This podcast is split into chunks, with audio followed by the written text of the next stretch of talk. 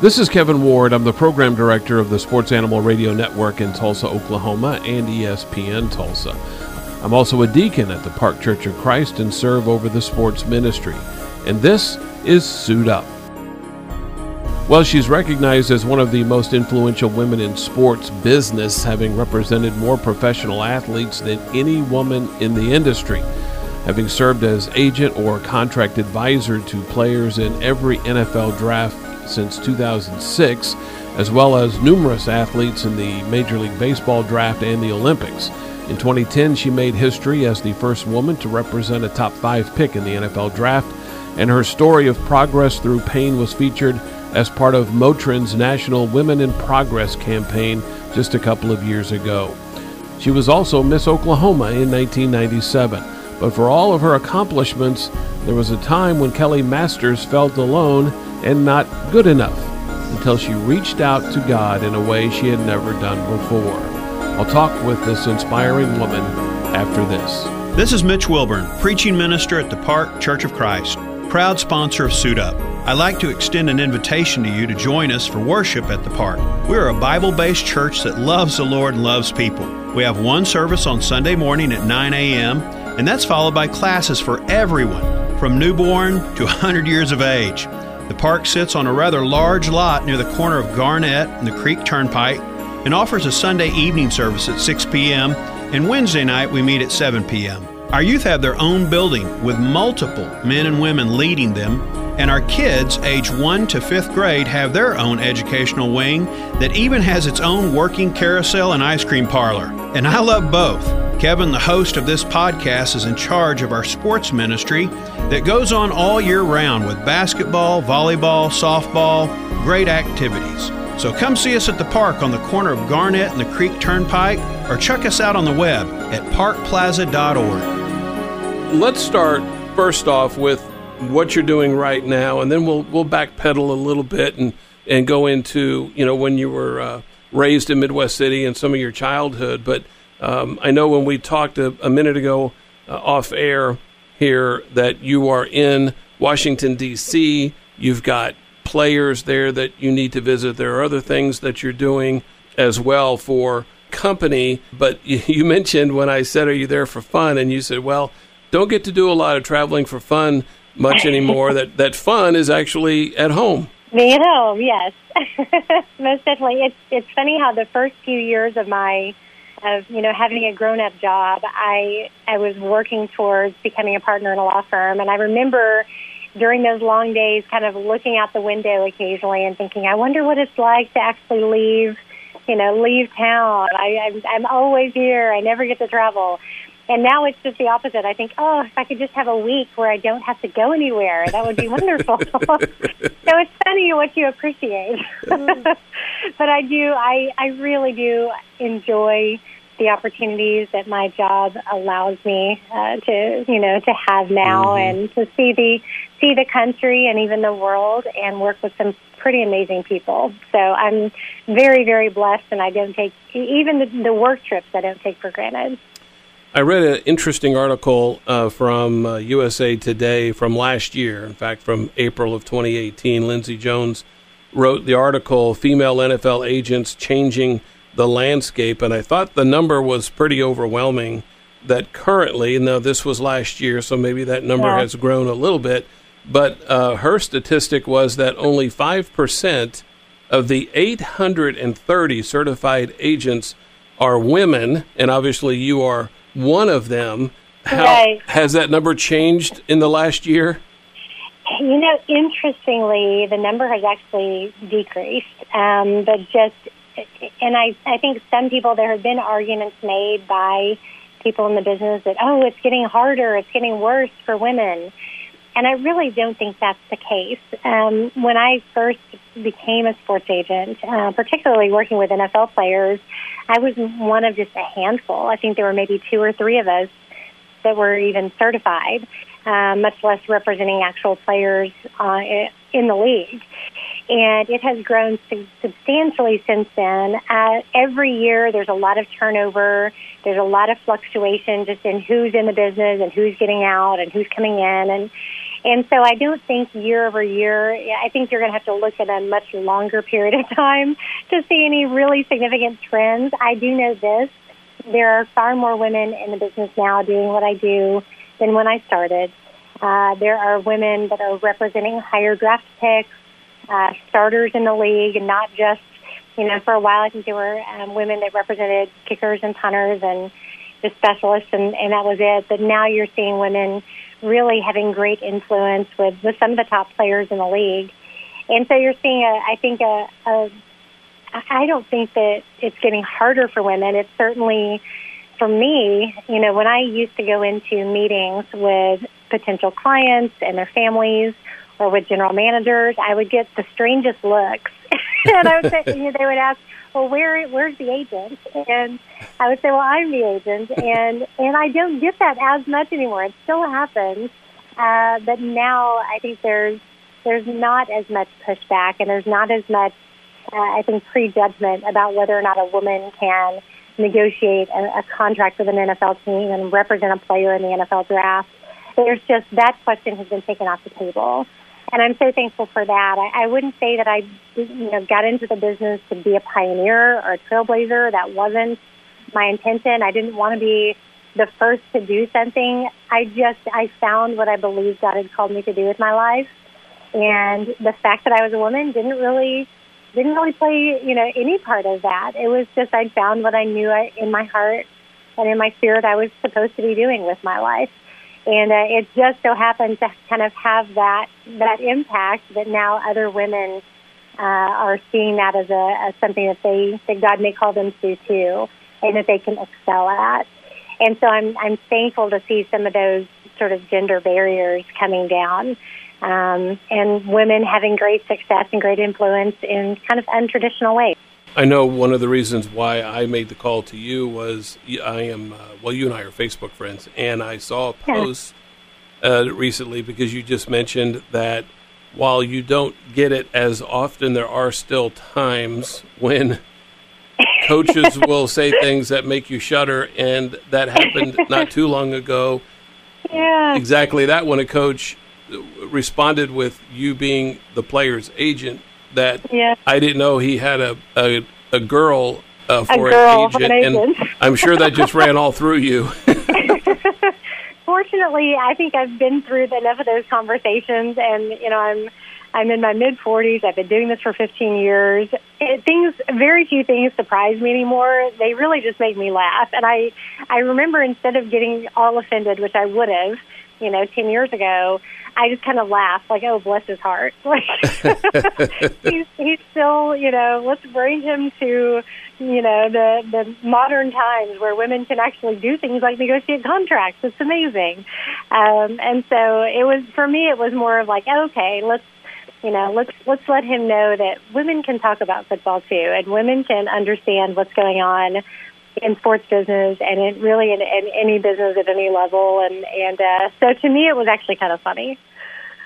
Well, you have represented more professional athletes than any woman in the industry, having yeah. served as agent or contract advisor to players in every NFL draft since 2006, as well as numerous athletes in Major League Baseball and the Olympics. Can you um, and and and uh, folks probably won't know this until we tell them, but one of the subjects of one of my other podcasts, Tress Way, punter for the Washington Redskins, is one of your clients. Can you tell us uh, some of the other uh, uh, NFL players and maybe uh, some of those in Major League Baseball and the Olympics?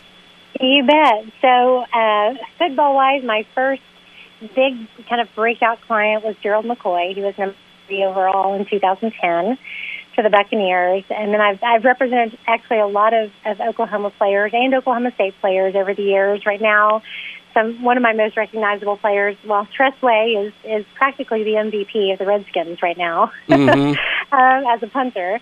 Uh, so he's obviously done well. He's going into year he's in year six, which is so hard to believe. And then Blake Jarwin, who played at, at Oklahoma State University and now is uh, a tight end for the Dallas Cowboys um, would have been the starting tight end if not for a little, you know, unretirement ceremony in the off season with Witten coming back. But Blake has taken it all in stride. He continues to get to you know, be around and learn from one of the best to ever play the position, and uh, is taking full advantage of that, and is is really stepping up and doing quite well in, in you know in his own right. And then kind of some up and comers in the league. David Moore is a receiver with the Seahawks, and uh, he is coming off of an injury, but looks to have a, a, a pretty significant breakout year, especially with Doug Baldwin no longer being um, or having retired from Seattle. So, uh, yeah, that's just a handful. I have eight players that are active roster in the NFL right now. I have a handful of free agents that I expect to be signing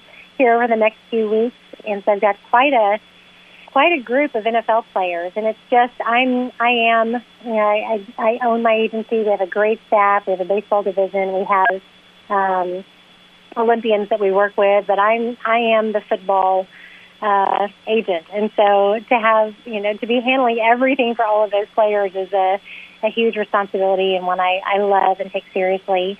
Um, we have a number of players in that have been in, that have been drafted in the Major League Baseball draft. They're all in the minor leagues right now. So hopefully we'll. Uh, our baseball division is fairly new, so hopefully we'll see some of those guys getting called up over the next few years. Baseball is a long process, as you know.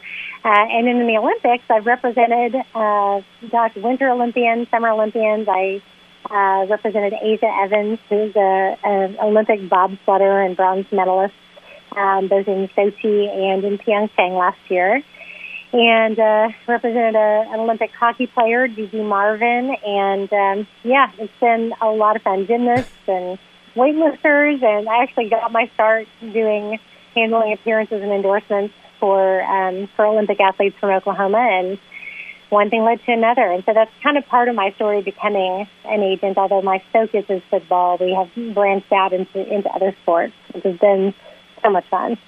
So, how many miles do you log a year in travel? I just know that I um, I'm whatever the super duper status is for Southwest Airlines, I'm I'm there. that has definitely been my uh, my transportation of choice. Although I'm known to jump in my car and just drive to places like Atlanta and Nashville, and of course Dallas and Houston. But I yes, I travel. Um, goodness, I think easily fifty or sixty trips a year, if not more. Wow. I picked up early in this conversation when you were talking about becoming an agent and following where the Spirit was directing you. And obviously, yeah. that's part of the reason for having you on this podcast is to talk about your faith and how it has developed over the years. And uh, I know you grew up in Midwest City. I yeah. guess you were uh, somewhere in the early 90s graduate from Midwest City High School? Yes, 1991, Bomber graduate. So, and, uh, very proud of my Bomber roots. So, were you born in Midwest City? I was actually born in Oklahoma City. My dad had been in the Air Force, so he was stationed at Tinker and went to OCU Law School. My mom was a teacher in Midwest City, taught second grade.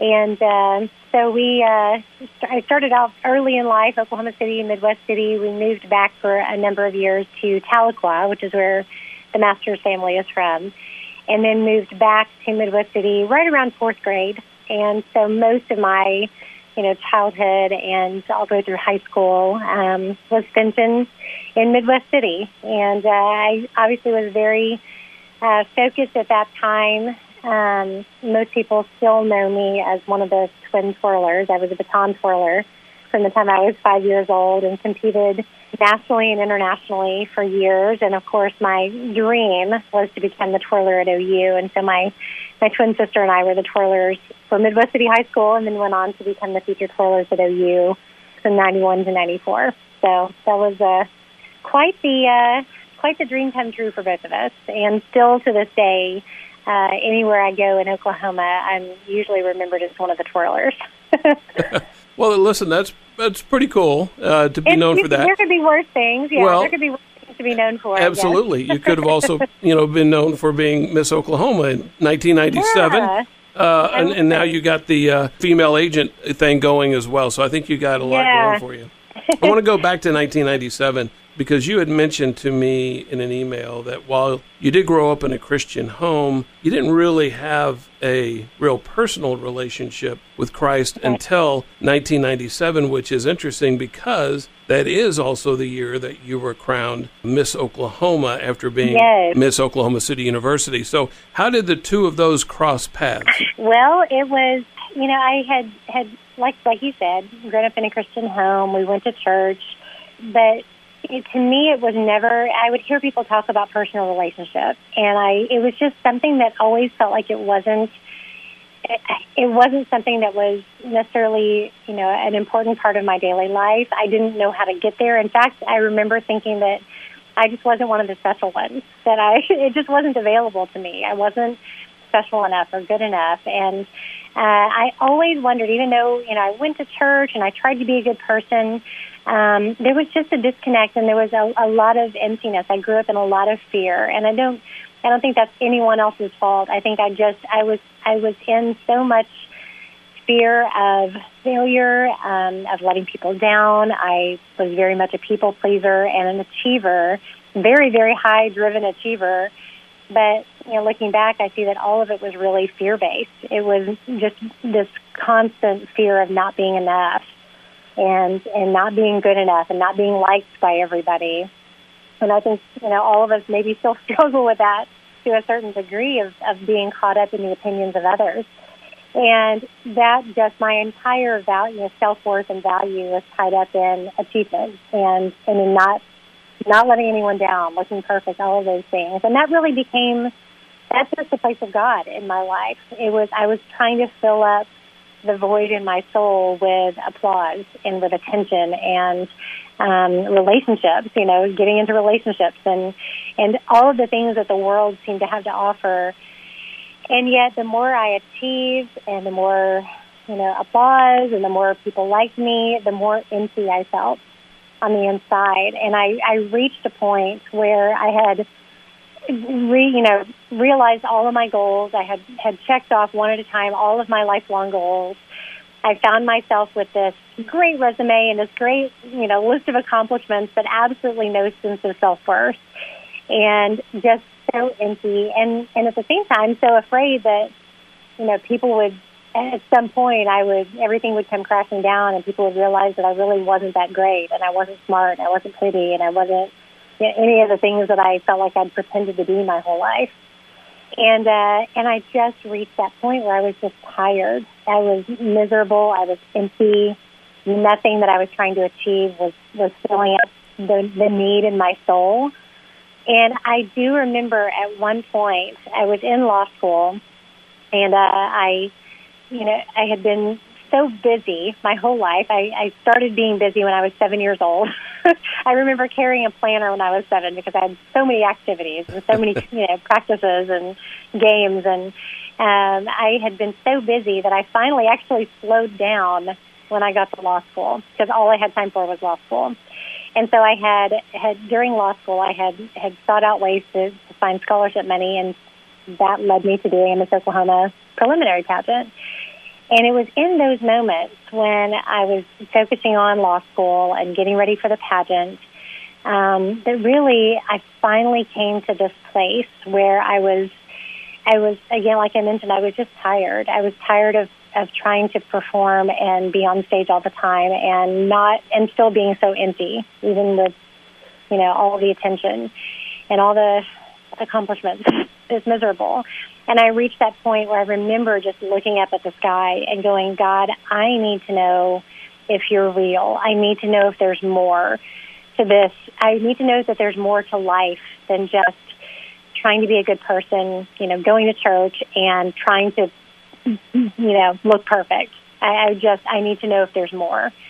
And I remember just crying out to him. And I remember a specific um, evening when I walked into my apartment and just crashed to my knees and said, I just, I cannot take another step unless I know God is real and I know that I am, um, that I have meaning, that my life has meaning beyond what I've experienced so far. You know, I, I just wanted to know that there was more to life. And I wanted to know that the God I read about, that you know, in the Bible, he talked to people and he touched people, he healed people, and um, he was so real. And I wanted to know that he was real and that he could, I could truly connect with that. And in that moment, when I just cried out, I didn't even know exactly how to pray, but I just said, God, I want you to be real to me. I want to know you. And it's amazing that when you cry out, He shows up, mm-hmm. and He filled my heart. Um, I think for the first time with with love that I had never felt before, and from sorry I'm going on and on, but from that moment forward, I was so filled with a desire to pour out my love to Him and find out what He wanted me to do with my life, and just do that, and just please Him. That changed everything for me, and it was a moment when I I know I, I gave my life fully to Him. Not that I became perfect at all. You know, life became even harder, but I had purpose and I knew that God loved me and that I had finally connected and found that that one relationship and that one thing that was going to fill up my soul. Do you find yourself at times, or have you found since then, kind of slipping back maybe uh, to that dark place? And if you do, what do you do to make sure you don't plunge any further? It's funny because it's God has, I think He does this for all of us. He kind of gives us those those moments in our lives, those benchmarks that keep us anchored. And to me, it really is pressing in and going, God, I I want to know I can hear Your voice, and then knowing that I could, not that He was going to boom out in an audible voice, but in my heart. And as I read the Word, um, I knew I could tap into hearing Him tell me, you know, you're my child. You are, I love you. I'm, you know, I am I, I have a hope and a future for you. I knew I could hear his voice, mm-hmm. and I go back. I my soul is anchored in that moment when I realized, when I really, I, I believe it was revelation to me that God revealed His voice and His heart to me, and I go back to that moment all the time. And so I'm, I start to, if I start to get into, if I start to drift into a place where I'm frustrated by circumstances, or I'm frustrated with things not happening the way that I think they should be, or I'm trying to make something happen and it's not working. I go back to, um, am I doing this in my own, you know, with with my own understanding? Am I doing this? Am I trying to make things happen? Am I focused on my circumstances, or am I focused on who God is and what He's doing in me? And if I shift my focus back in that moment to not looking at my circumstances, but looking at Jesus and looking at the Word and looking at, okay, God, what is your will in this in this situation, and what do you say about me and my life? Not what the circumstances look like, but what does God say? I can always kind of go back to that anchor of um, of true faith, and and faith comes from hearing, and hearing from the Word of God. And when we get in the Word of God and we spend time with Him, we hear Him. And that's what, to me, I can't imagine going through life. And, you know, I remember what life was like before I knew I could, could tap in and, and connect with God and hear his voice in my heart.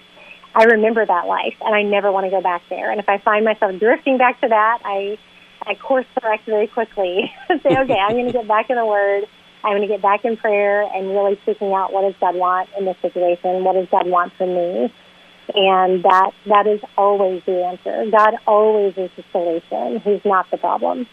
Well, it sounds like you're living out Romans 12 and 1 that you're yeah. presenting yourself as a living sacrifice, holy and acceptable to God and to realize Kelli that you have like you have that none of this is possible without him and yeah. that you're constantly giving him the glory uh, for uh, all of your accomplishments is is awesome, and I I hope that that's a lesson that a lot of our listeners to this podcast will get out of this, and I certainly will take it as a lesson for me. And speaking of lessons, I know amongst a lot of the things that you do, you also serve as an adjunct professor at Oklahoma City University and also at my alma mater at Oklahoma Christian University. Yeah, yeah teaching what sports law. I do. I teach sports law and just love it. Uh, we never run out of things to talk about, so it's been a lot of fun. Uh, really, it's funny. I grew up wanting to be, um, you know, my mom was a teacher, my dad was a lawyer. I wanted to be a lawyer and a teacher, which I found out I couldn't do, but I couldn't, couldn't do both. But now I kind of do. I am a lawyer and I am a teacher. So um, it's funny how how God takes even the little dreams in your heart when you're when you're young and brings them to pass. But yeah, I, I love pouring into my my students and sharing, giving them kind of an inside look into my life as a sports agent and as an attorney that deals with issues that they're hearing about on the news and they're reading about on Twitter. And I'm also, you know, obviously, at Oklahoma Christian, I'm getting to also share those with a Christian worldview. So we have some great conversations about the things that we see happening in the sports world. All right, and I got to ask you if you've seen the movie Jerry Maguire. How how close no, to I've real life was Jerry Maguire uh, as a sports agent in that movie? You know what's interesting? That movie came out while I was in law school, and I remember a lot of my you know, classmates in law school immediately deciding they wanted to be Jerry Maguire. They wanted to show me the money, and, and they wanted to go do that. And I don't remember being inspired by that movie to go become a sports agent. I, that just is not a world that I saw myself in. And it's so ironic that that's where that's exactly where I am now. And it's funny. I have a hard time watching that movie because even though it's sensational and it's not necessarily true to life, there are elements of that movie that are so familiar to me now. Um, I talk about getting Bob sugared all the time, where you you lose out to someone that's trying to undermine you, and and it happens so frequently in this business. And so a lot of it makes makes that movie really really hard to watch. But the the element that I love is the relationship that they end up developing, uh, that Jerry ends up developing with his clients and the family, and how you hurt when they hurt, and how you you know you you cry with them and you laugh with them and you fight for them, and and in that aspect. Oh, goodness, I love what I do, and I'm so thankful that God called me to a career that I wouldn't have chosen for myself. Now, Kelli, I got to ask you to let the listener know uh, all the various ways they can keep up with you because you you have a lot of different avenues besides Facebook and Twitter and Instagram. Yeah. There are many ways. So, if you don't mind, let let the listener know how uh, they can follow uh, Kelli Masters. You bet. Well, I, as you mentioned, I'm on Twitter all the time. Uh, that kind of seems to be the the place for sports news and sports business where everything happens, at least right now. Something else I'm sure will replace it. But on Twitter, I am at KMM Sports.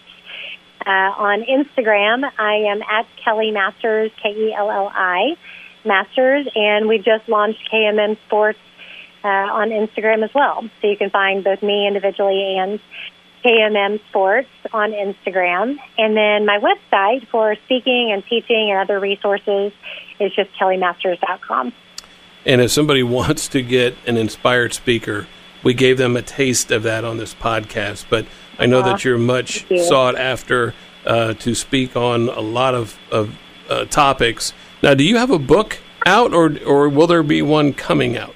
Coming out, it's, it's in the works right now. My first uh, manuscript deadline was September 15th, so that just got turned in. I've got uh, the rest of the manuscript is due in a couple of months, and we're looking at a launch actually Super Bowl week of 2021, which sounds like a long time away, but it's going to be here before we know it. So, uh, yeah, look for my book. It'll be coming out in uh, early 2021.